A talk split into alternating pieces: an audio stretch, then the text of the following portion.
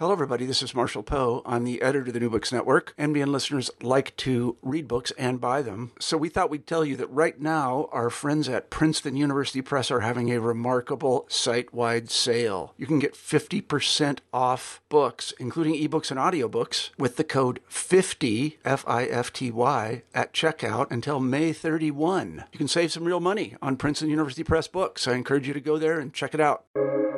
Welcome to the New Books Network. Welcome to New Books in Critical Theory. It's a podcast that's part of the New Books Network.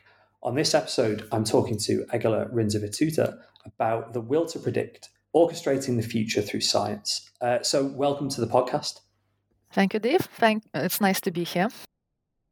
Um, this, I mean, this is a genuinely incredible book. It's absolutely fascinating, um, both in terms of its subject matter, um, in terms of the kind of story it's trying to tell, but also, and, and we might sort of get into this uh, later on in the podcast uh, about what it might tell us about kind of how we live, you know, right now in in the modern world. And and I suppose all good kind of um, history and, and, and, sort of cultural studies of, of, of, history and histories of science and technologies are, are, like that. They've got that historical and that contemporary element.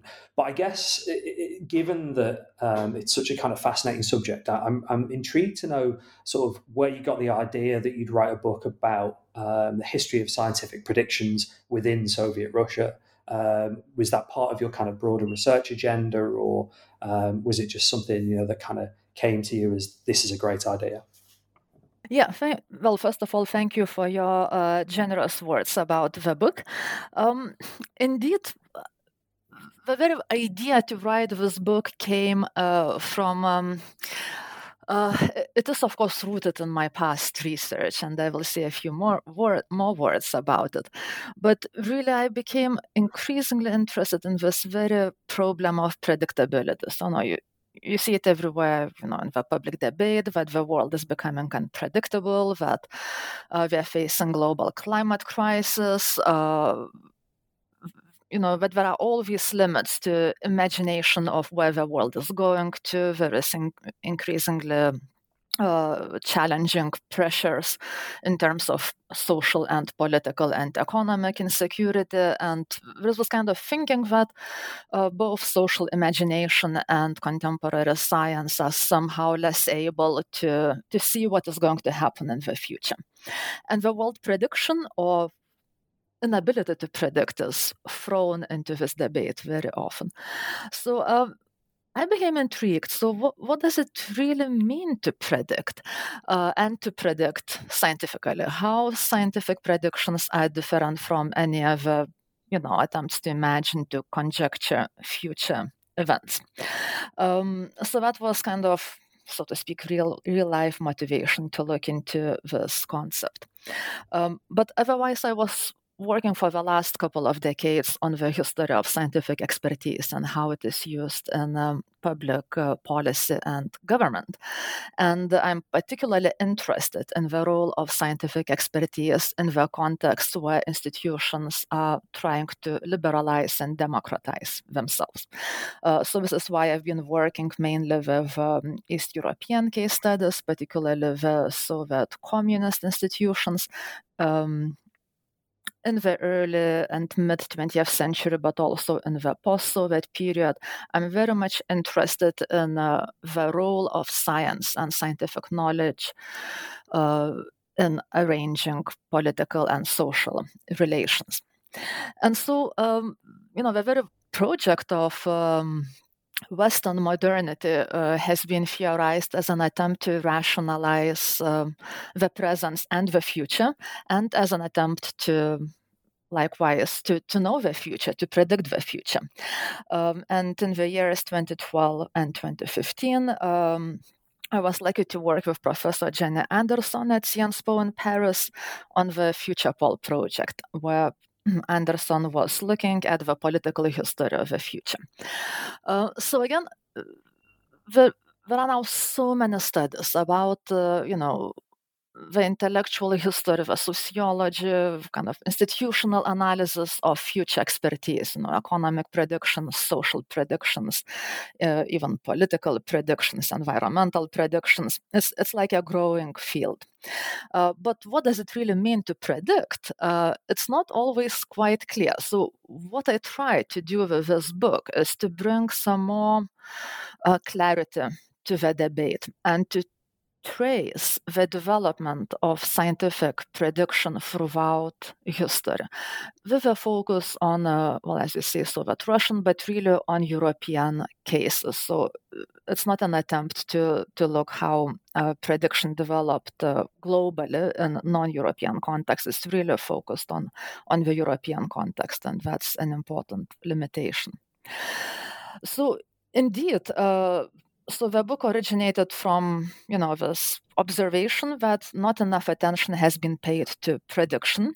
When i start and i initially i thought maybe it will be either a chapter or a small book but the more i started to look into the history of prediction you know the more was coming up.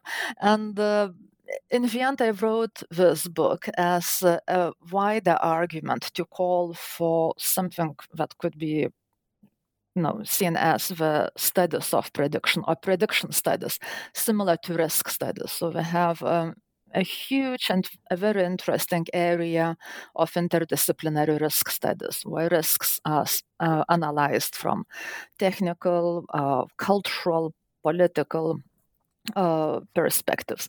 And I think that it is time to do the same with prediction. So, in order to really have a well informed and competent uh, academic, but also public discussion about the future, we really need to have a better literacy about scientific prediction in a similar way to the understanding of risk. I mean, what, one thing the book tries to do is explain what scientific prediction actually is, uh, both in, in terms of um, kind of practical application.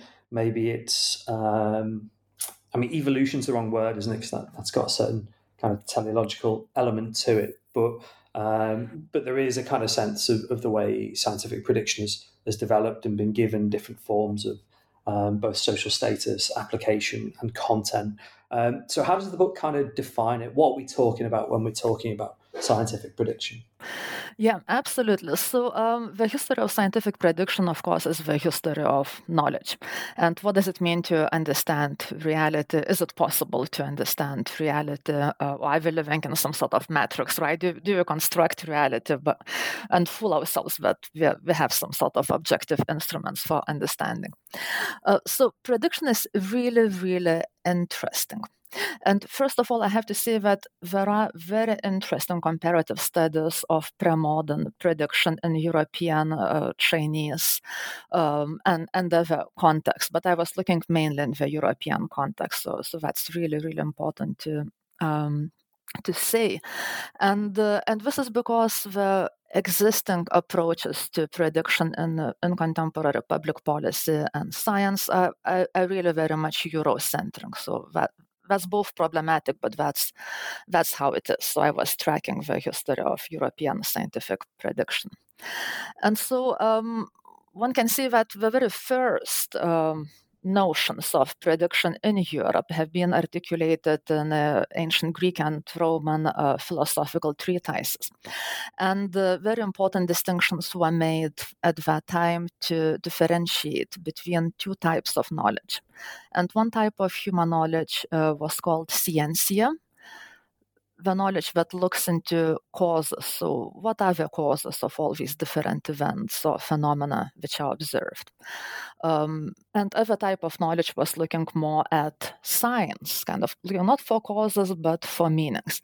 And um, those of you who are kind of well versed in the philosophy of science, that connects very clearly to current debates about explanation versus interpretation, right?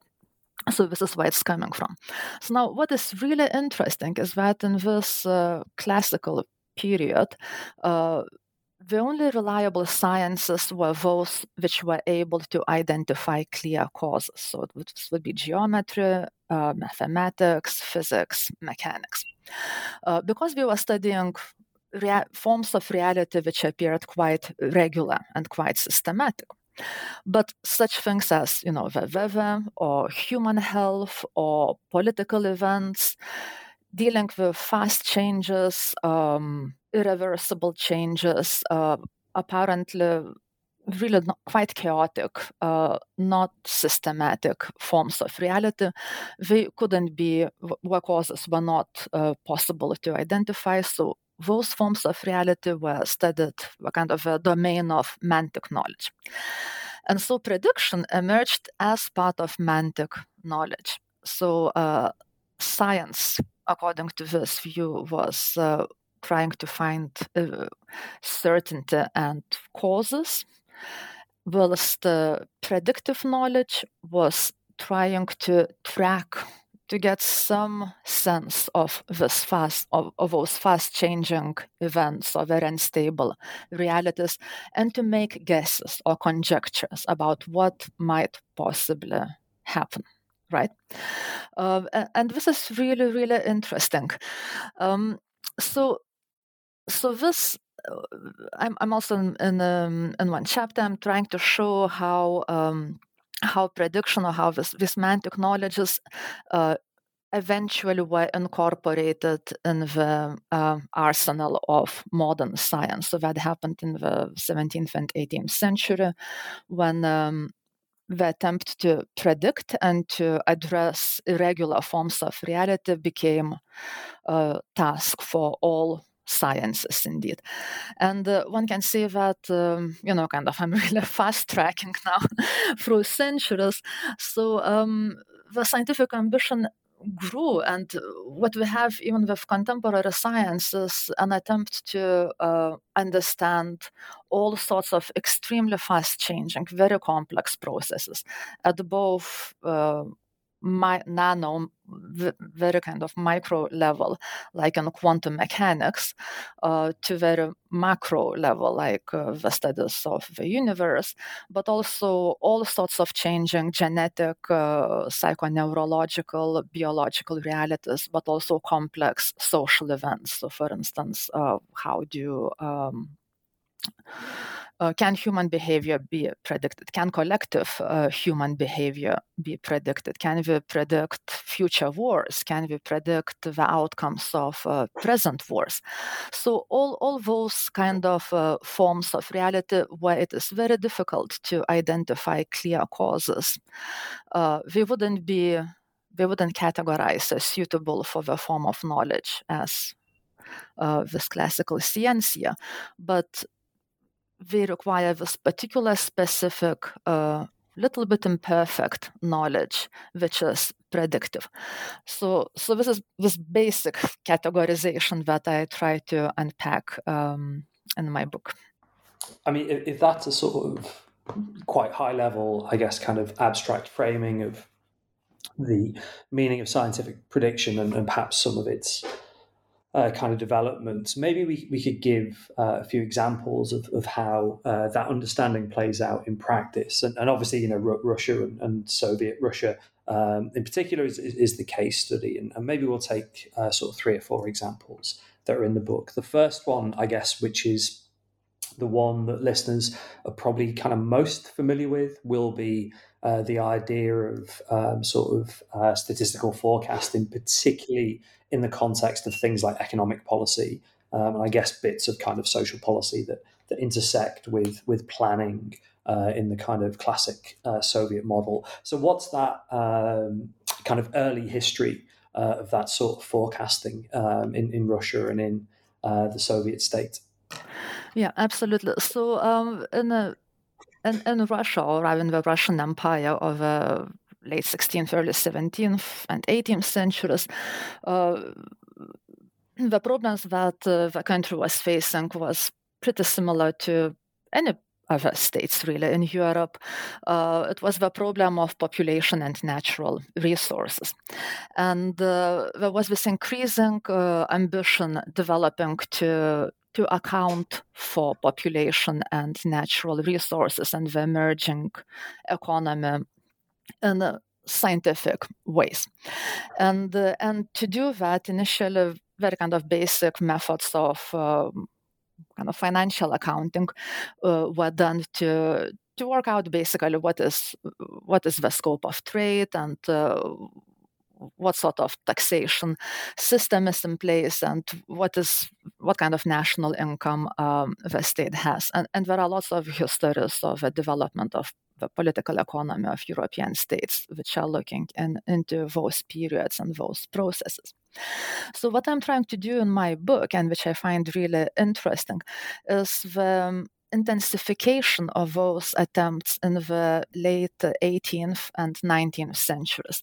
And, and this is when uh, the discipline of mathematics uh, was uh, introduced in, uh, in the Russian Empire. So when French and Swiss mathematicians traveled to St. Petersburg to establish the first mathematical departments. And in doing that, they brought statistical methods of forecasting. Uh, the only problem in the 18th century with mathematical forecasting or like projecting statistical data into the future was that we didn't have enough data. So the whole 19th century in uh, the Russian Empire could be regarded as a foundational period when uh, um, population level statistics was incrementally accumulated. And it's very interesting. This gathering of data was connected through uh, the development of lots of uh, public institutions, such as public hygiene, the military, uh, but also uh, meteorological institutions, uh, meteorological forecasting, which was uh, intrinsically linked with the needs of agriculture, but also prospection of natural resources resources like mining uh, and so on. So, um, so this data was eventually emerging. It was such a slow process, and this is something that I try to really highlight in my book. And the big difference between the Russian Empire and Western European countries was that uh, uh, population statistics in the West uh, in the 18th and 19th century were primarily uh, collected to solve the so-called uh, urban problem. Uh, it was like a response to increasing urbanization and social unrest and m- migration from rural to urban areas. Whilst in the Russian Empire, we didn't have that problem. It was still mainly uh, agricultural society. But it's interesting to also to look back into this uh, genealogy of uh, scientific forecasting, which today we see, you know, through the all sorts of algorithmic applications and to, to be aware just how tightly it was connected with agriculture science and trade uh, and agricultural economy. So in Russia, you see really a lot of that. And then with the uh, communist revolution in uh, 1917, 1918, when uh, the communist government embarked on uh, modernizing um, Russia, when a whole range of uh, state planning institutions were established to collect more data about the population, about the economy, about the natural resources, to, to construct a genuinely uh, modern um, urban industrial um, economy. And so uh, one can see that that's why the book is called The Will to Predict. The will to forecast was there in the 18th century, but the possibilities to do that were not there because of the shortage of data. Uh, the will to forecast uh, scientifically in the Russian Empire, but also elsewhere, and then in the communist Russia, uh, became extremely acute in the first half of um, the 20th century, and particularly in between two world wars, because it was economically such a turbulent and insecure period. But again, data was being collected, but it was still not full of there. So what we today understand as you know, this kind of the practice of forecasting as fairly routine and you know we can read thousands of forecasts every day and they are more or less reliable. So this comes into being only in the 1950s and 60s. And so yeah, that's what I try to, to, to show in my book this very long and incremental history of forecasting and how it was um, what were the factors that uh, stimulated government's interest in the practice of forecasting, but also uh, what were the limitations and institutional constraints for doing that.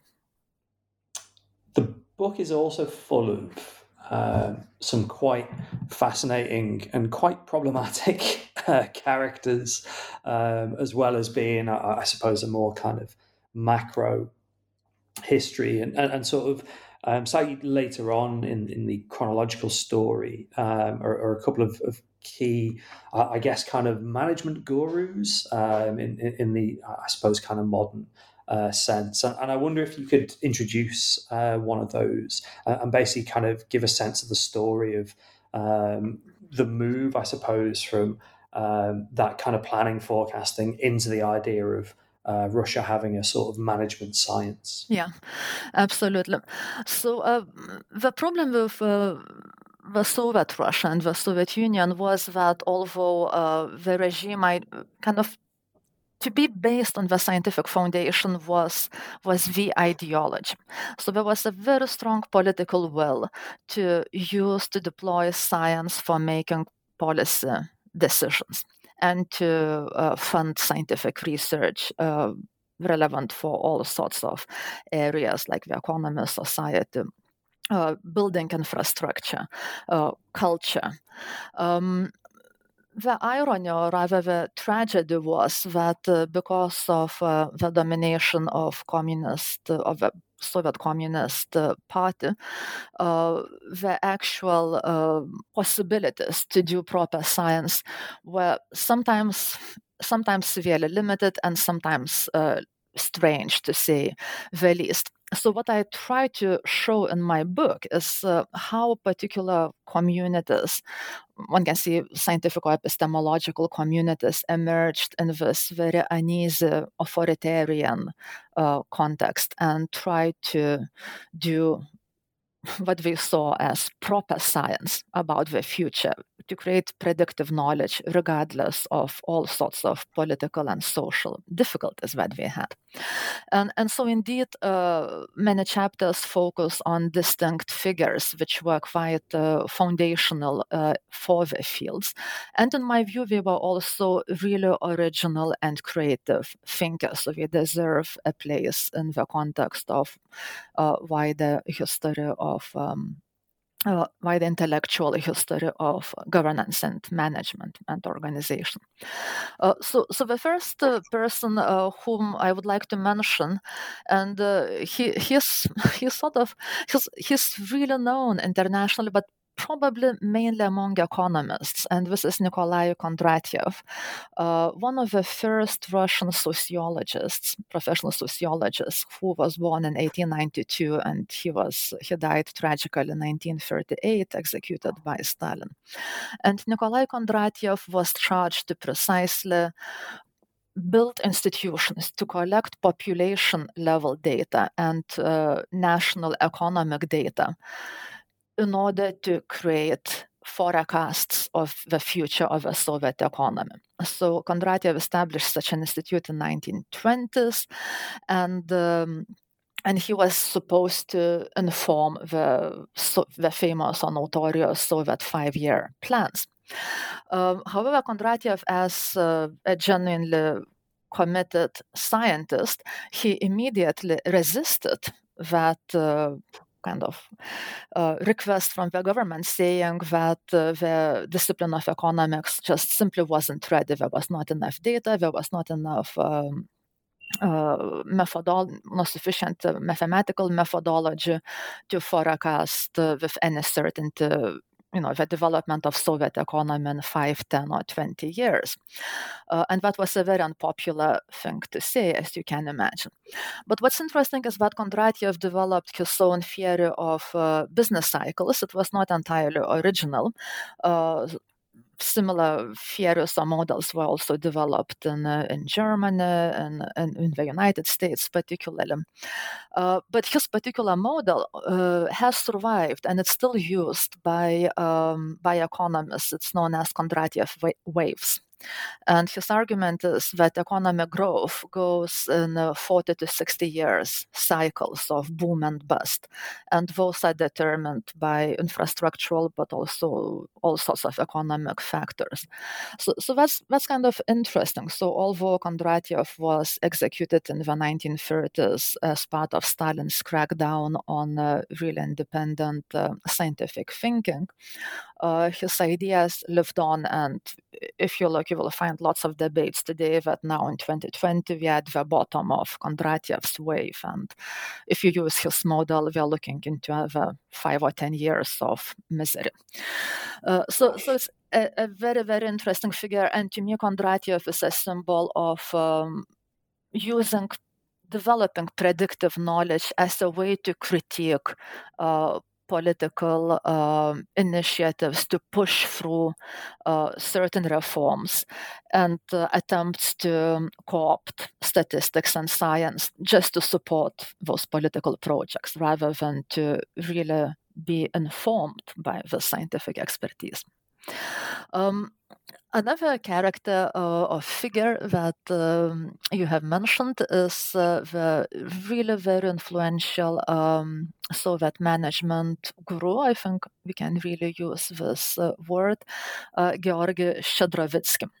Uh, so Georgy Shchedrovitsky is a completely different person from Kondratiev. He was born uh, 1929 and uh, died in 1994. And most of his career unfolded in the 1960s, 70s, and the 80s. And so he, his work coincides with, um, with the late Soviet period after World War II. And uh, the situation, the context in which uh, Shchedrovitsky worked was very different from Kondratiev. So, if Kondratiev was facing, one can say, like an institutional desert, uh, he had to establish um, prediction, predictive uh, knowledge building institutions like almost from the scratch.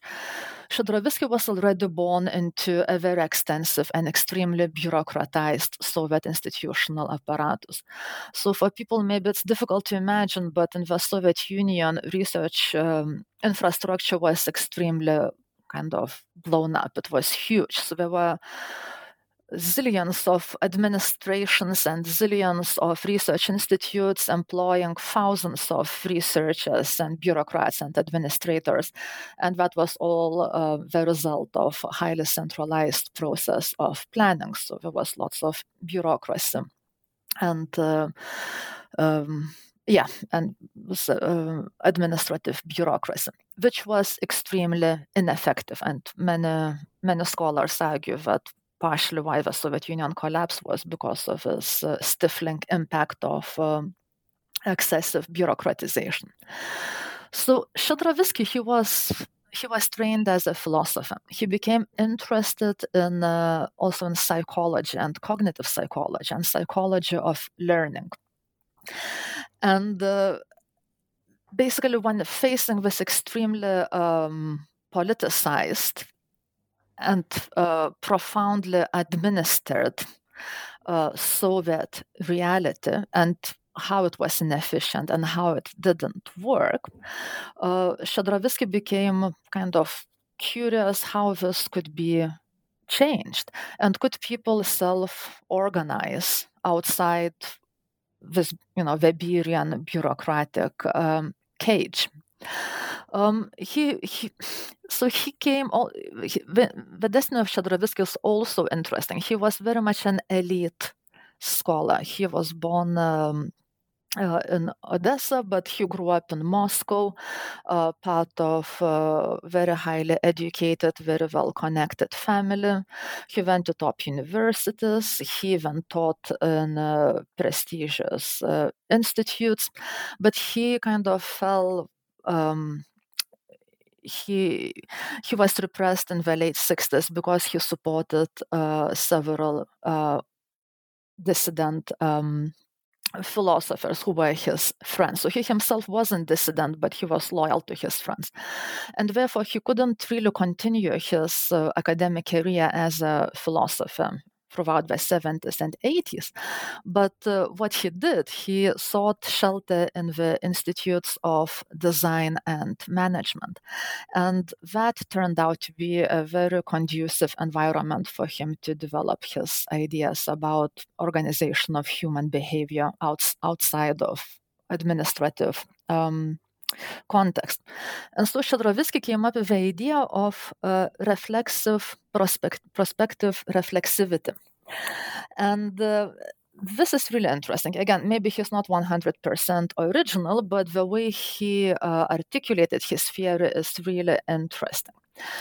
So many of you would be familiar with the idea of reflection. So, when we think about reflexive modernity or Western subjectivities, it's something key for any individual mind to reflect upon itself, right?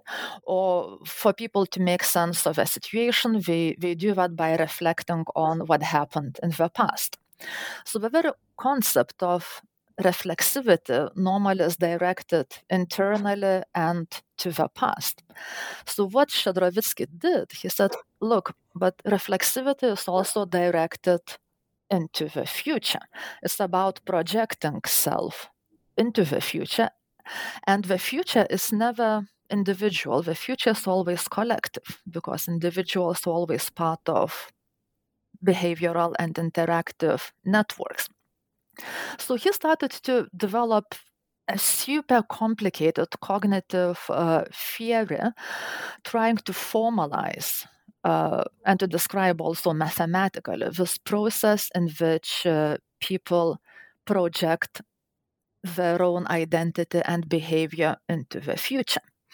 And uh, he also wanted to make that theory not just descriptive or normative, but practical. Uh, so, in, in relation to that, he uh, created uh, an entire set of what he called methodology of facilitating management and organization activities by training um, managers and teams in different contexts. This could be enterprises, this could be local government institutions. Uh, so basically, teaching people to be um, to engage with future reflexively and collectively, and that uh, method uh, became known as uh, kind of methodological kind of methodological circle. And in the 1980s, uh, there was such a huge demand uh, in the Soviet Union, really just to do something because management was dysfunctional. Uh, the economy was declining. There was a huge need to build a massive infrastructure like nuclear power plants, um, gas um, extraction, oil extraction, uh, all sorts of very complex uh, ch- chemical processing facilities. Uh, not to speak about, uh, you know, building um, apartments for people to live in, and all those construction projects were delayed by years and years. So today we can think, you know, about HS2 and how it is delayed and its cost is spiraling. So in the Soviet Union, it was similar that everything was continuously delayed. And, and when something really interesting happened, so although Shchedrovitsky was not, he was kind of politically stained, but the demand to do something about those impossible delays in building infrastructure was so grave that he uh, he was invited to consult, um, for example, the building of Beloyarsk nuclear power plant, uh, developing integrated industrial systems in uh, East Siberia, uh, developing uh, urban development in Riga, large growing city. So he spent the 1980s touring uh, the entire Soviet Union and disseminating his approach. And uh, although he died in 1994, his son Pyotr Shchedrovitsky continued his work. And uh, Piotr was actually the first, um, he, he, pioneered cultural policy research in uh, post Soviet Russia. He established the Cultural Policy Studies Institute in the 90s. And uh, he continued doing the same as uh, Georgy, his father. So he traveled now all around Russia. uh, helping local authorities and regional governors to uh, create their cultural strategies. And he used Shchedrovitsky's prospective reflexivity uh, methodology in doing that. Um, there is just additional complication to that if, uh, if you are interested. So um, it's it, it, became controversial recently, especially with Russia's invasion uh, of Crimea and Russia's war in Ukraine, uh, and Putin's use of the idea of uh, the Russian world or Ruski Mir, the Russian Mir, as uh, an ideological idea justifying that Russia can claim its interests anywhere around the world where Russian speaking people live. And the very idea of this Russian world as having no boundaries and being somehow integrated as a prospective reflexive collective was proposed by uh, the same Piotr Shchedrovitsky and his colleagues in the late 90s and early 2000s. Uh, so today, uh, Piotr is, of course, uh, distancing himself from Putin and the specific use um, of um, of this concept. But it also has to be said that very many high uh, politicians and uh, functionaries in Putin's regime, they went through those management schools. Um, in Shchedrovitsky's tradition. So we, we sort of form their own network. So, so there's this kind of mind boggling history where um, when a completely intellectual idea gets translated into practice and it leads to creation of very particular policy and political communities that, that I try to unpack in my book. I mean, that, that's just one example, and, and, and the book is packed with uh, an incredibly kind of rich range of um, of these, uh, both I guess kind of individual characters and uh, and also uh, kind of broader histories and, and broader narratives.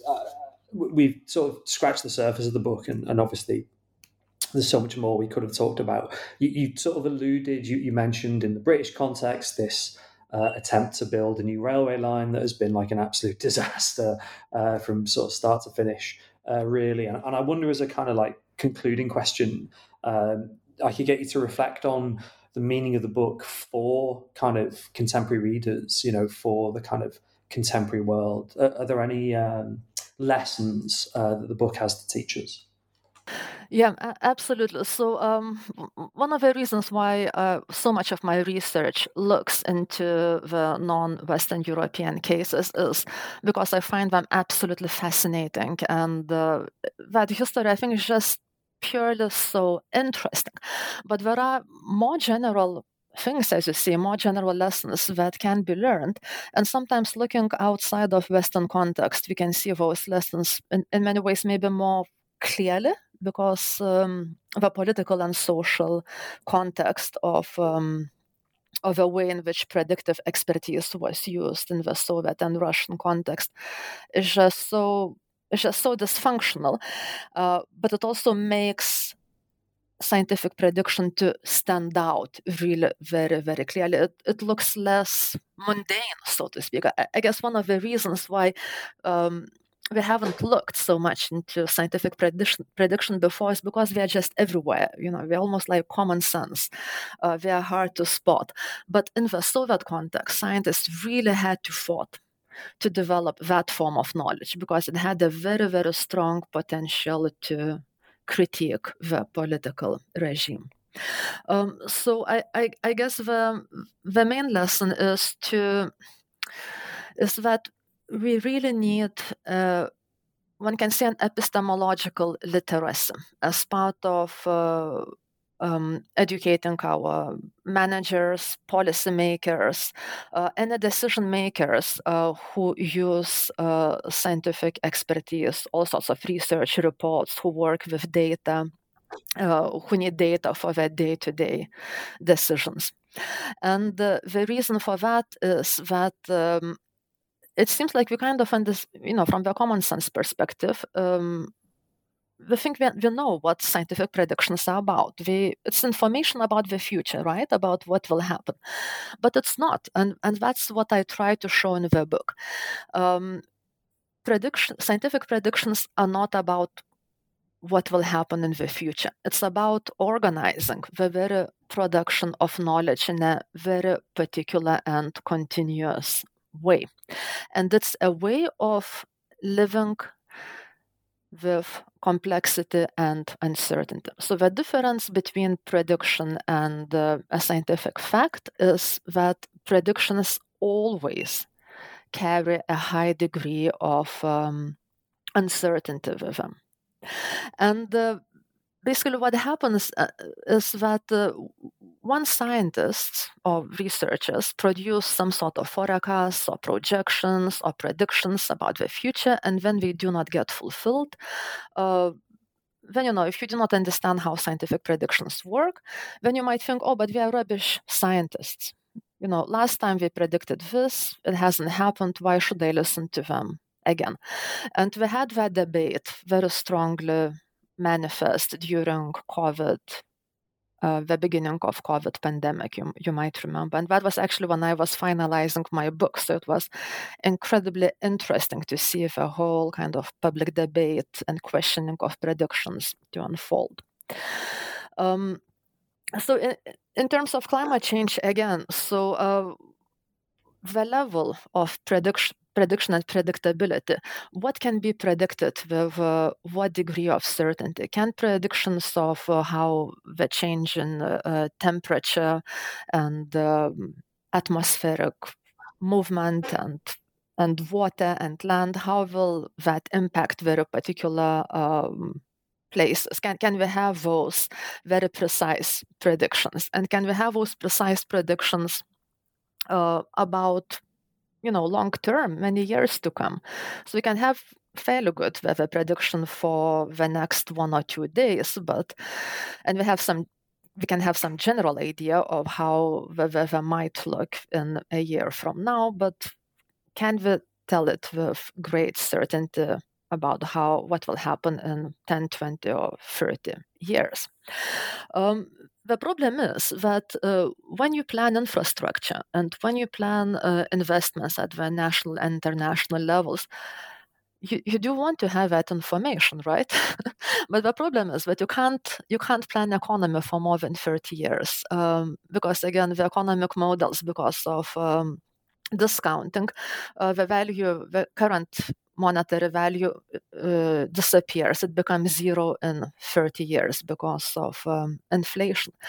So, what I'm trying to say is that being aware about the levels of complexity and the technicalities of scientific predictions and those predictive models would, would help to align expectations of what what is the value of scientific predictive scientific expertise?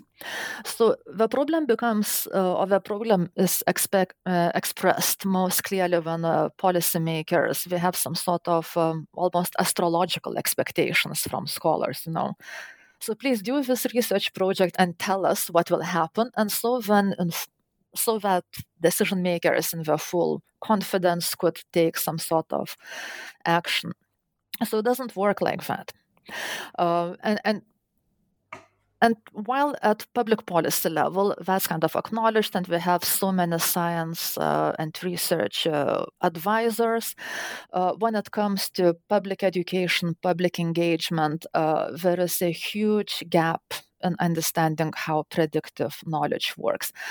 And uh, filling this gap is, is really important uh, for a number of reasons. So one of them would be, you know, kind of uh, generating public trust and understanding of science in relation to uh, environmental and climate crisis, uh, but also. Uh, you know, it, it, would help people plan their future finances, their future pensions. Maybe it would help them to respond to economic crisis in a way that is less frustrating. Um, so so there are lots of kind of practical implications i as, as a sociologist and historian, of course, I'm, I'm most interested in intellectual implications because it's just so fascinating. But, but I, I could see about a lot of public value in um, increasing um, literacy and production as well. And do you think a, a future book in this, or, or are you going to be uh, working and, and, writing on uh, different subjects? Yeah, absolutely. So um, I, I would love to work more looking at how uh, scientific prediction evolves in relation to the onset of artificial intelligence. And we didn't have time uh, this time to talk more about cybernetics. I pay quite a lot of attention to um, cybernetics in my book, which is like prehistory of AI, looking at um, predicting uh, behaviors in extreme short term. And, and this is what uh, all those clever algorithmic uh, applications are doing today. So it's really interesting how this uh, algorithmic prediction as a technology is going to scale up and in what contexts and what it will do to um, to popular understanding of prediction and maybe it will generate a new model of scientific prediction. I don't know. So I would be very much interested in exploring that. But in addition to that, I'm also working on um, predicting uh, the future. Um, the future of radioactive waste and nuclear facilities. Uh, so again, in relation to ongoing energy crisis, there is renewed debate about uh, kind of nuclear renaissance and renuclearizing um, energy systems in, in Europe, possibly even in the US. But the problem with the nuclear energy systems is that they generate a lot of radioactive waste, which will stay extremely hazardous for tens, if not hundreds of thousands of years. So, how do you manage those extremely hazardous materials, which are not stationary, which are also evolving and changing uh, safely? How do you guarantee the security in this extreme long term? So, um, so I do hope to connect my insights into the epistemology of prediction, uh, management, policy making, but also this very complex materiality of nuclear waste um, in my next book, hopefully.